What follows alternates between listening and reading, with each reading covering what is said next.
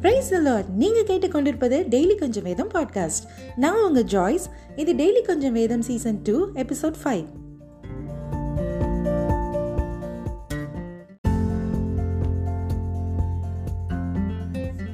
பண்டிகைகளும் விழாக்களும் அவ்வளோ சந்தோஷமாக இருக்கிறதுக்கு காரணமே நிறைய பேர் கூடி அதை செலிப்ரேட் பண்ணுறதுனால தான். சந்தோஷமான ஒன்று ஒரு இடத்துல கூடி வரப்போ அந்த இடமே ஒரு ஹாப்பி பிளேஸ் ஆகிடும் பேசிக்லி மனுஷன் தனியாக இருக்கிறதுக்காக படைக்கப்பட்டவனே இல்லை. Man is a social animal அப்படின்னு கிரீக் ஃபிலாசபர் அரிஸ்டாட்டில் கூட சொல்லியிருக்கிறார். ஆதி ஆகமத்தில் கர்த்தரே கூட மனிதன் தனியாக இருப்பது நல்லதில்லை அப்படின்னு தான் துணையாக இருக்கட்டும்னு ஏவாளை உண்டு பண்ணினார். அப்படி ஒரு கூட்டமாக வாழணுன்னே படைக்கப்பட்ட மனிதர்களில் நிறைய பேர் இப்போல்லாம் ரொம்ப தனியாகவே தான் இருக்காங்க. I am a lone man நான் சிங்கிள் ஆக மாட்டேன் மிங்கிள் அப்படின்னுலாம் தன்னை தானே தனிமைப்படுத்திக்கிற ஆட்கள் இருக்காங்க. இப்படி ரீசன்ட் டேஸில் ட்ரெண்டிங் ஆகிட்டு இருக்கிற இந்த லோன்லினஸ் பற்றி தான் இன்றைக்கி நம்ம எபிசோடில் பேச போகிறோம் தொடர்ந்து கேளுங்க.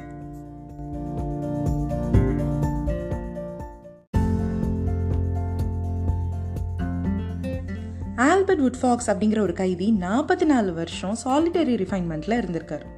ஜெயிலுங்கிறதே ஒரு தண்டனை தான். அங்கேயும் போய் ரொம்ப வன்முறையில் ஈடுபடுறவங்கள தான் இப்படி தனியாக ஒரு ரூமில் வச்சு லாக் பண்ணுவாங்க.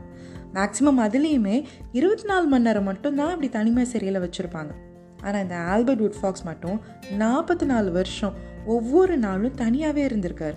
அவருக்கு அவ்வளோ மன வலிமை இருந்திருக்கு. அவர் மாதிரியே எல்லாருக்கும் மன வலிமை இருக்கும் அப்படின்னு சொல்ல முடியாது. ஏன்னா தனியாக இருக்கும் நம்ம கூட யாருமே இல்லை அப்படிங்கிற அந்த ஒரு ஃபீலிங்கே பயத்தையும் ஒரு பாரத்தையும் கொண்டு வந்துடும் இந்த தனிமைங்கிறது பேண்டராக்ஸ் பாக்ஸ் மாதிரி.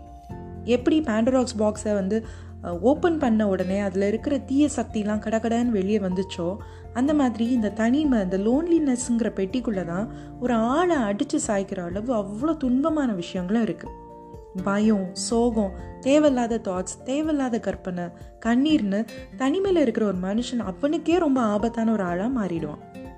இதில் தனியாக இருக்கிறதுங்கிறது வேற நம்மளா போய் தனியாக ஒரு இடத்துல உட்காந்துக்கிறது அப்படிங்கிறது வேற ஆனால் தனிமையில் இருக்கிறது வேற. ஒரு கூட்டமான இடத்துல கூட தனிமையில் இருக்கிற ஃபீலிங் வந்துடும் அண்ட் அந்த நேரத்தில் போய் யார்கிட்டையாவது எனக்கு ரொம்ப லோன்லியாக ஃபீல் ஆகுது யாருமே இல்லாத மாதிரி இருக்குது அப்படின்னு நம்ம சொன்னோம்னா உலகத்தில் எல்லாரும் க்ளீஷேவாக சொல்கிற அந்த ஒரு வாக்கியத்தை நம்மக்கிட்ட சொல்லுவாங்க. நான் உன் கூடவே இருக்கேன் உன் கூட தான் இருக்கேன் கவலைப்படாத அப்படின்னு. வேடிக்கை என்னன்னா அது உண்மையாக பொய்யான்னு அதை சொல்கிறவங்களுக்கே தெரியாது. உண்மையாகவே நான் உன் கூட இருப்பேன் அப்படின்னு அவங்க மீன் பண்ணியே சொன்னாலுமே நாசியில் சுவாசம் உள்ள மனுஷங்க தானே அவங்க. அவங்க எல்லா நேரமும் நம்ம கூட இருக்கணும் அப்படின்னு நம்ம எதிர்பார்க்கவும் முடியாது. அது அவங்களாலேயும் முடியாது. அவங்கவுங்க லைஃப் அந்தந்த சுச்சுவேஷன்ஸ்க்கு ஏற்ற மாதிரி மனுஷங்க மாறிக்கிட்டே இருப்பாங்க. அண்ட் அதனாலேயே அவங்க கொடுக்குற ப்ராமிசஸை அவங்களால கீப் அப் பண்ண முடியாமல் போயிடும் அன்லைக் அவர் காட் நம்ம கர்த்தர் அப்படி கிடையாது.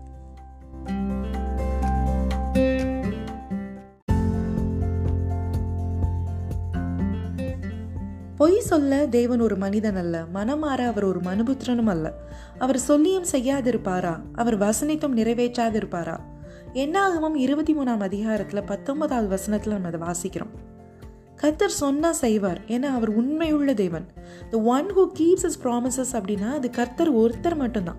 அப்படி உண்மையுள்ள பொய்யே சொல்லாத சொன்னாலும் அதை செய்கிற நம்முடைய தேவன் என்ன தெரியுமா சொல்கிறார் நான் உன்னோட கூட இருப்பேன் அப்படின்னு.